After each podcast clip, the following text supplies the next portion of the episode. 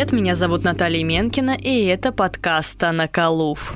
Писателю ввиду того, что народ творческий, очень любвеобильный. Один только Есенин за 30 лет своей жизни имел пять жен и бесчисленное количество любовниц. Лев Толстой, Владимир Маяковский, Максим Горький, Александр Блок и многие другие также отличались особой плодовитостью и не стеснялись заводить романы, зачастую даже при живых женах. Но я хочу рассказать о любви, которая продлилась всего пару лет, но сохранилась в пьесах, и даже смерть не стала ей преградой. Антон Чехов встретил актрису Ольгу Книпер, будучи уже смертельно больным, но это не помешало влюбленным быть вместе, даже на расстоянии. Антон Чехов и Ольга Книпер познакомились в 1898 году. Антон Павлович – уже известный драматург, который стоял у истоков трагикомедии. Он успел съездить на Сахалин, путешествовать по миру, заболеть туберкулезом и приобрести дом в Ялте. Ольга Леонардовна окончила частную женскую гимназию, была принята в Московское императорское театральное училище, а затем стала главной актрисой в только что открывшемся Московском художественном театре, которым руководили Константин Станиславский и Владимир Немирович Данченко. На момент знакомства Чехову было 38 лет. Он был известен, умен и привлекателен. Несмотря на то, что он не был женат, его постоянно окружали женщины. Певица и актриса Лидия Мизинова, писательница Лидия Авилова и многочисленные ялтинские поклонницы. Также, по мнению сестры Чехова, Марии, известная московская актриса Вера Комиссаржевская, была страстно влюблена в Антона Павловича, поэтому под разными предлогами наведывалась к нему в Ялту. Как я уже сказала, первая встреча Ольги Книпер и Антона Чехова состоялась в сентябре 1898 года, когда труппа новообразованного театра репетировала знаменитую «Чайку» и царь Федор Иоаннович Алексея Константиновича Толстого, не путать с Алексеем Николаевичем Толстым. В обоих спектаклях Книпер играла главные роли. Актриса произвела большое впечатление на Чехова.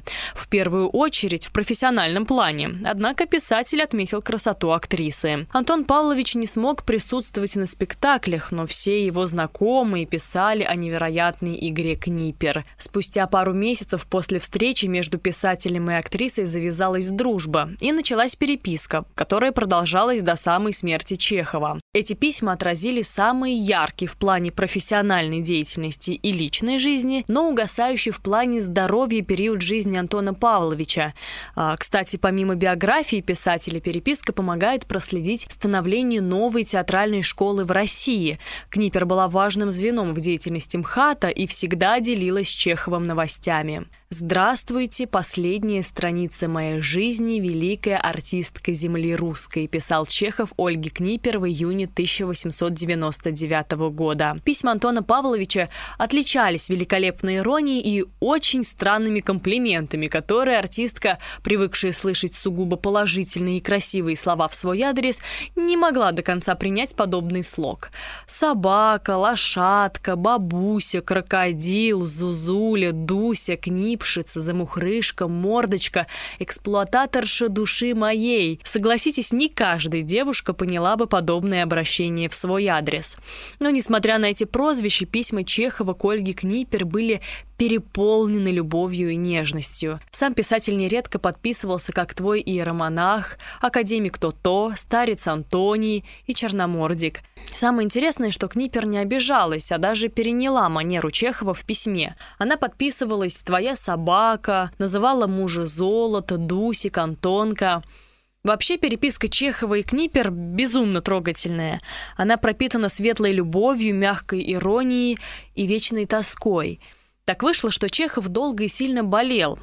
Болел он легочными заболеваниями, и врачи настоятельно рекомендовали уехать ему на юг. Он поселился в Ялте, где построил дом, который впоследствии назвали «Белой дачей».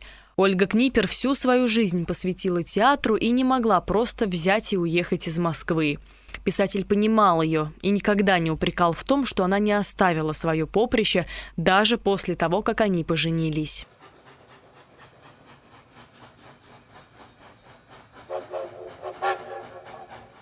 Дорогой мой Антоник, золотце мое, ты теперь верно кушаешь в ресторанчике?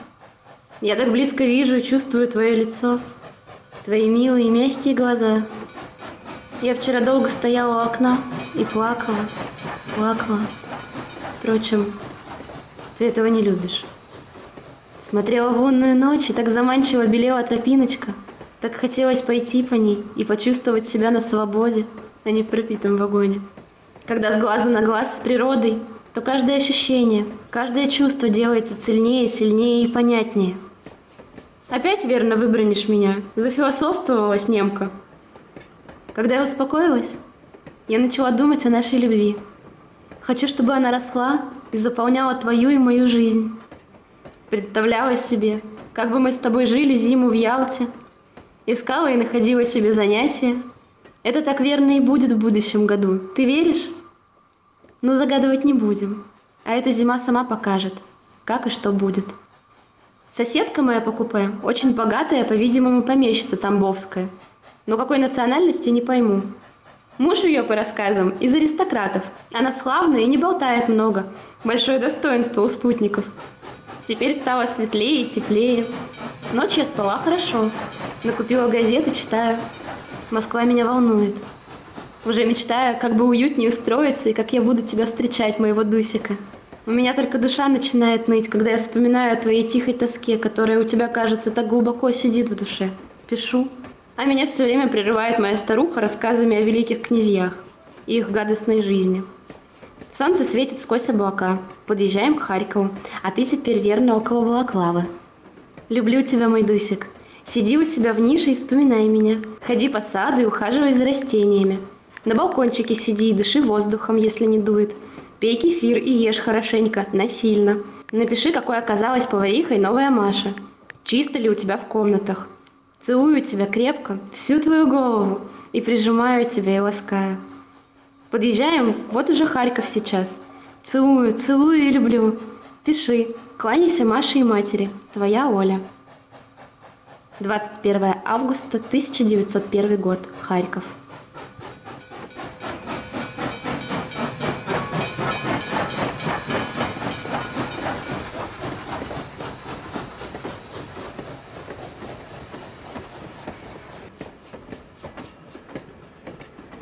Весной 1900 года, когда труппа Станиславского приехала на свои первые гастроли в Крым, пара уже была вместе.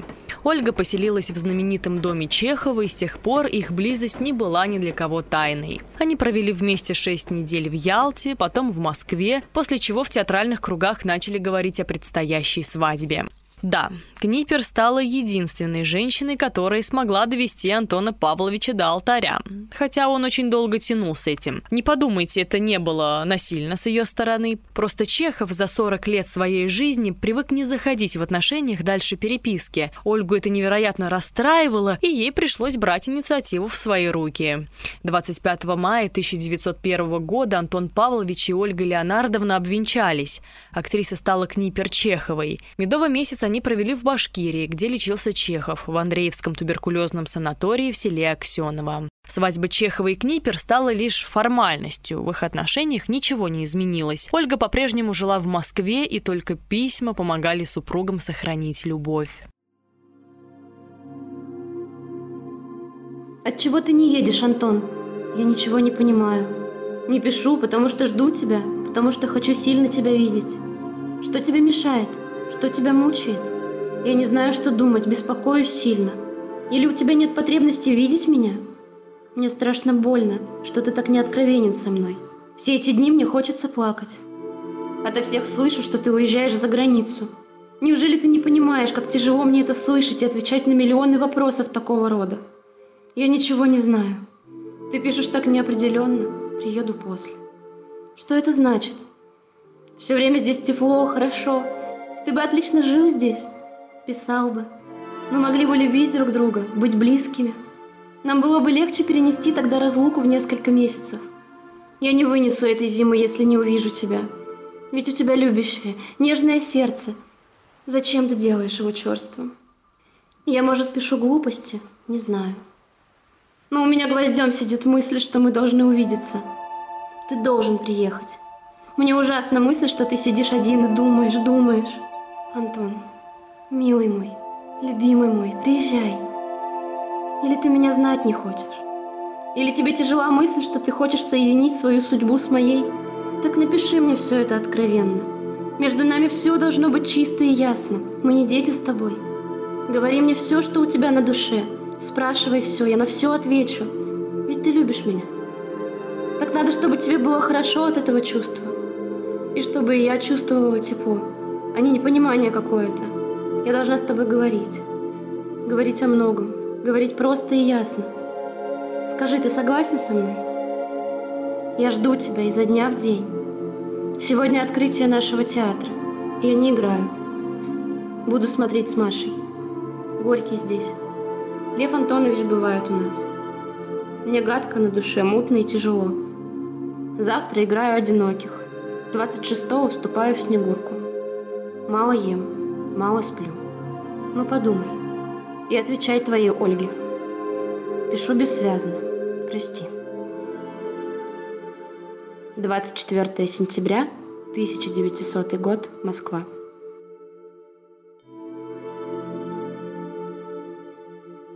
Как часто бывает в богемных кругах, сплетни были главным проводником новостей. И неважно, правда это была или ложь. И Чехову, и Книпер часто приходилось слышать об изменах супруга. Насколько достоверны их мимолетные влечения узнать сложно, но в переписках можно заметить, что как минимум Антон Павлович относился к этому снисходительно.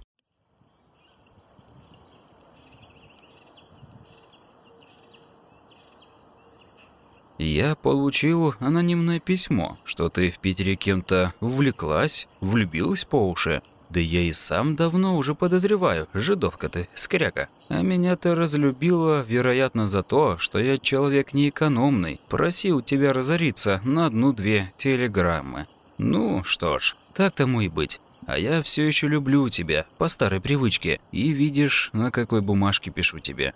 «Скряга, отчего ты не написала мне, что на четвертой неделе остаешься в Петербурге и не поедешь в Москву? А я все ждал и не писал тебе, полагая, что ты поедешь домой. Я жив и, кажется, здоров, хотя все еще кашлю неистово. Работаю в саду, где уже цветут деревья. Погода чудесная, такая же чудесная, как твои письма, которые приходят теперь из-за границы. Последние письма из Неаполя. Ах, какая ты у меня славная, какая умная, Дуся. Я прочитываю каждое письмо по три раза. Итак, работаю в саду. В кабинете же скудно работается. Не хочется ничего делать. Читаю корректуру и рад, что она отнимает время. В Ялте бываю редко, не тянет туда. Зато яутинцы сидят у меня подолгу, так что я всякий раз падаю духом и начинаю давать себе слово опять уехать или жениться, чтобы жена гнала их, то есть гостей. Вот получу развод из Екатеринославской губернии и женюсь опять. Позвольте сделать вам предложение. Я привез тебе из-за границы духов, очень хороших. Приезжай за ними на Страстной. Непременно приезжай, милая, добрая, славная. Если же не приедешь, то обидишь глубоко, отравишь существование. Я уже начал ждать тебя, считаю дни и часы. Это ничего, что ты влюблена в другого и уже изменила мне. Я прошу тебя только приезжай, пожалуйста. Слышишь, собака? Я ведь тебя люблю, знай это. Жить без тебя мне уже трудно. Если же у вас в театре затеются на Пасхе репетиции, то скажи Немировичу, что это подлость и свинство. Сейчас ходил вниз, пил там чай с бубликами. Получил я письмо из Петербурга от академика Кондакова. Он был на трех сестрах и в восторге неописанном. Ты мне ничего не написала об обедах, которые задавали вам. Напиши же хоть теперь, хотя бы во имя нашей дружбы. Я тебе друг, большой друг, собака ты такая. Получил сегодня из Киева от Соловцова длинную телеграмму о том, что в Киеве шли три сестры. Успех громадный, отчаянный и прочее. Следующая пьеса, какую я напишу, будет непременно смешная. Очень смешная. По крайней мере, по замыслу. Ну, бабуся, будь здорова, будь весела, не хандри, не тужи. От Яворской и я удостоился. Получил телеграмму насчет дяди Вани. Ведь она ходила к вам в театр с чувством Сары Бернар, не иначе. С искренним желанием осчастливить всю труппу своим вниманием. А ты ведь едва не полезла драться. Я тебя целую 80 раз и обнимаю крепко. Помни же, я буду ждать тебя. Помни. Твой иеромонах Антоний. 7 марта 1901 год. Ялта. Злые языки пестрили слухами. Близкие друзья Чехова ненавидели Книпер за то, что она не оставляет театр ради мужа. В трупе постоянно шептались о том, что артистка МХАТа намеренно вышла замуж за драматурга, чтобы получать главные роли. Тем временем Книпер и без того себя корила и лила слезы от тоски. Она постоянно думала о том, чтобы покинуть театр и уехать в Ялту – но Чехов утешал жену, подбадривая, что они очень порядочные супруги, раз не мешают друг другу заниматься любимым делом. Только поддержка мужа помогала ей оставаться в театре. Антонка, родной мой, сейчас стояла перед твоим портретом и вглядывалась. Села писать и заревела. Хочется быть около тебя. Ругаю себя, что не бросила сцену. Я сама не понимаю, что во мне происходит. И меня это злит. Неясно я себе. Мне больно думать, что ты там один. Тоскуешь, скучаешь, а я здесь, занята каким-то эфемерным делом. Вместо того, чтобы отдаться с головой чувству. Что мне мешает? А как мне, Антонка, хочется иметь полунемчика? Отчего я так много прочла в твоей фразе «полунемец, который бы развлекал тебя, наполнял твою жизнь»? Отчего я так ясно знаю, что ты передумал по этому поводу? Я все, все знаю, что ты думаешь обо мне. Но может это и не так. Во мне идет сумятица, борьба. Мне хочется выйти из всего этого человеком. Мне кажется, я пишу так бессвязно, что ты и не поймешь. Но постарайся, читай не только слова. Как я вытяну эту зиму? Антонка, ты мне почаще пиши, что ты меня любишь. Мне хорошо от этого. Я могу жить только когда меня любят. Я пришла к этому убеждению. Какой я слабый человек. Эх, Антон, Антон. Так много жизнь дает, и так мы мимо всего проходим. Самое для меня ужасное, когда я прихожу к убеждению, что я полное ничтожество как человек. Это ужасно. Мне хочется прижаться к тебе, чтобы мне было тепло, любовно. Я бы поплакала по-хорошему у тебя на груди, такими хорошими слезами. Милый мой, я тебя люблю и буду любить. Я тебе не могу всего высказать, что у меня на душе. Спи спокойно, дорогой мой. Не казни меня, что мы в разлуке по моей вине. Целую тебя крепко. Мне надо пошире взглянуть на жизнь. Несмотря на все, у меня настроение мягкое сейчас. Целую и обнимаю. Твоя собака. 6 ноября 1901 года, Москва.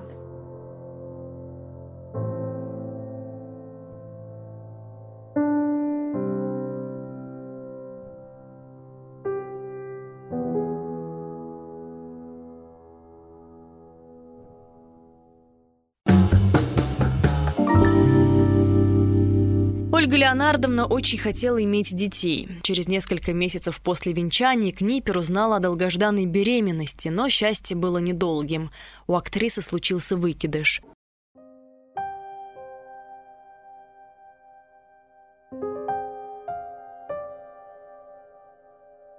Я, Дусик, все еще лежу и томлюсь. Безумно хочу к тебе. Хочу твоей мягкости, твоей ласки. Вчера и сегодня у меня боли в левой стороне живота. Сильные боли от воспаления яичника. И, может быть, от этого произошел выкидыш. Ужасно. Когда меня выпустят, не знаю. Надо хорошенько отлежаться, а то трястись придется почти три дня. Ты все поймешь и не будешь волноваться. Ты у меня молодец. Опасного ничего нет. Но надо быть осторожной, а то потом будешь киснуть. Пожалуйста, передай все Маше и матери и скажи Маше, что очень хочу написать ей, но трудно. Я опять только лежу, сидеть нельзя. И писание утомляет меня. Она поймет и не рассердится. Все расскажу ей. Меня задарили цветами. Вообще я вижу столько любви и заботы, что прямо-таки тронута.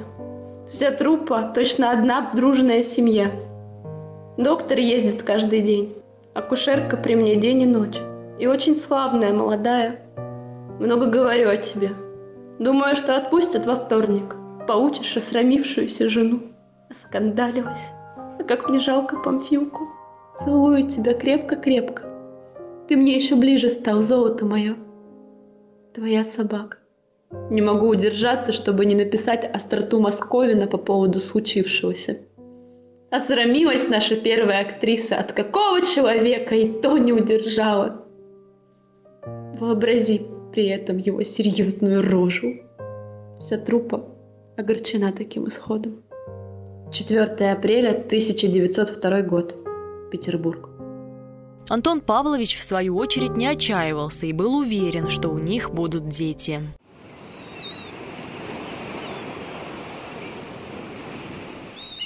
Дуся моя, замухрыша, собака. Дети у тебя будут непременно. Так говорят доктора. Нужно только, чтобы ты совсем собралась силами. У тебя все в целости и в исправности. Будь спокойна. Только не достает у тебя мужа, который жил бы с тобою круглый год.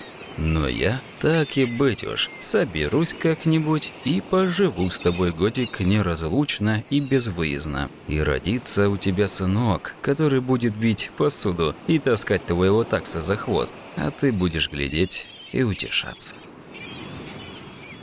14 декабря 1902 год. Ялта.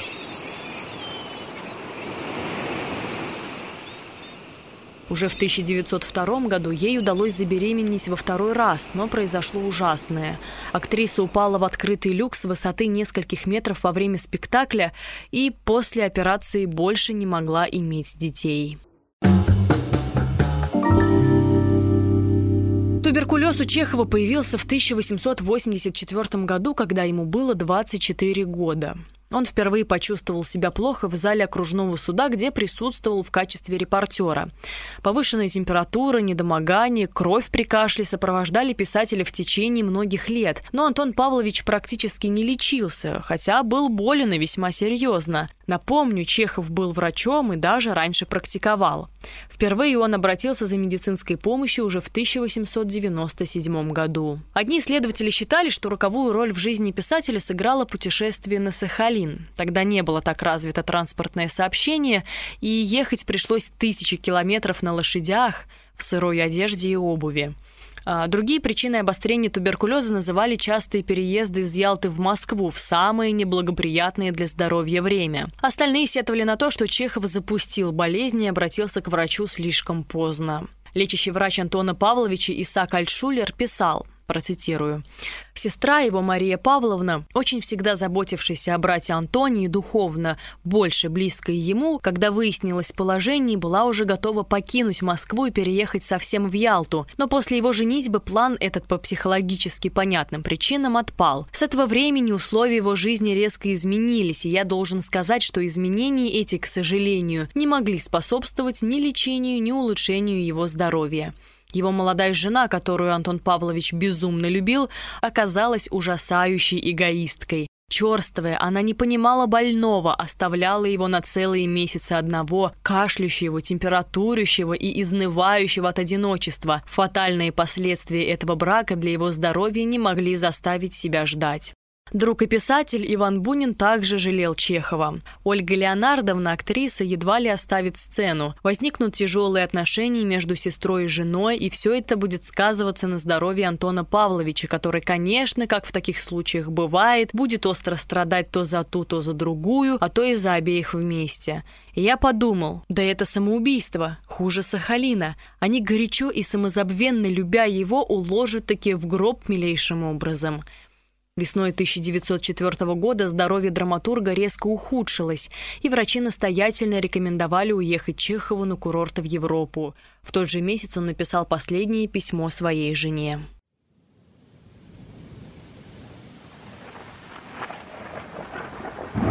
Дуся моя, жена, пишу тебе последнее письмо, а затем, если понадобится, буду посылать телеграммы. Вчера я был нездоров, сегодня тоже, но сегодня мне все-таки легче. Не ем ничего, кроме яиц и супа. Идет дождь, погода мерзкая, холодная. Все-таки, несмотря на болезнь и на дождь, сегодня я ездил к зубному врачу. В сражении участвовал 22-й стрелковый сибирский полк, а ведь в этом полку дядя Саша. Не выходит он у меня из головы. Пишут, что убито и ранено 9 ротных командиров, а дядя Саша как раз ротный. Ну да бог милостив, уцелеет Саша, твой милейший дядя. Воображаю, как он утомлен, как сердит. Был у меня вчера Евтихий Карпов, суворинский режиссер, бездарный драматург, обладатель бездонно грандиозных претензий. Устарели сии фигуры, и мне скучно с ними, скучна до одурения их неискренняя приветливость. В Москву я приеду утром, скорые поезда уже начали ходить. О, мое одеяло, о, телячьи котлеты. Собачка, собачка, я так соскучился по тебе. Обнимаю тебя и целую. Веди себя хорошо. А если разлюбила и охладела, то так и скажи, не стесняйся. Насчет дачи в Царицыне я писал тебе. О письме, полученном мною от Соболевского насчет дачи, была уже речь. Ну, Христос с тобой, радость. Твой А. 22 апреля 1904 год. Ялта. Они вместе с Ольгой Книпер отправились в немецкий Баден-Вейлер в начале июня. Лечение писателю не помогало. Он постоянно переезжал из одного места в другое, считал процедуры шарлатанством, но вместе с тем радовался, что его жена смогла вылечить зубы.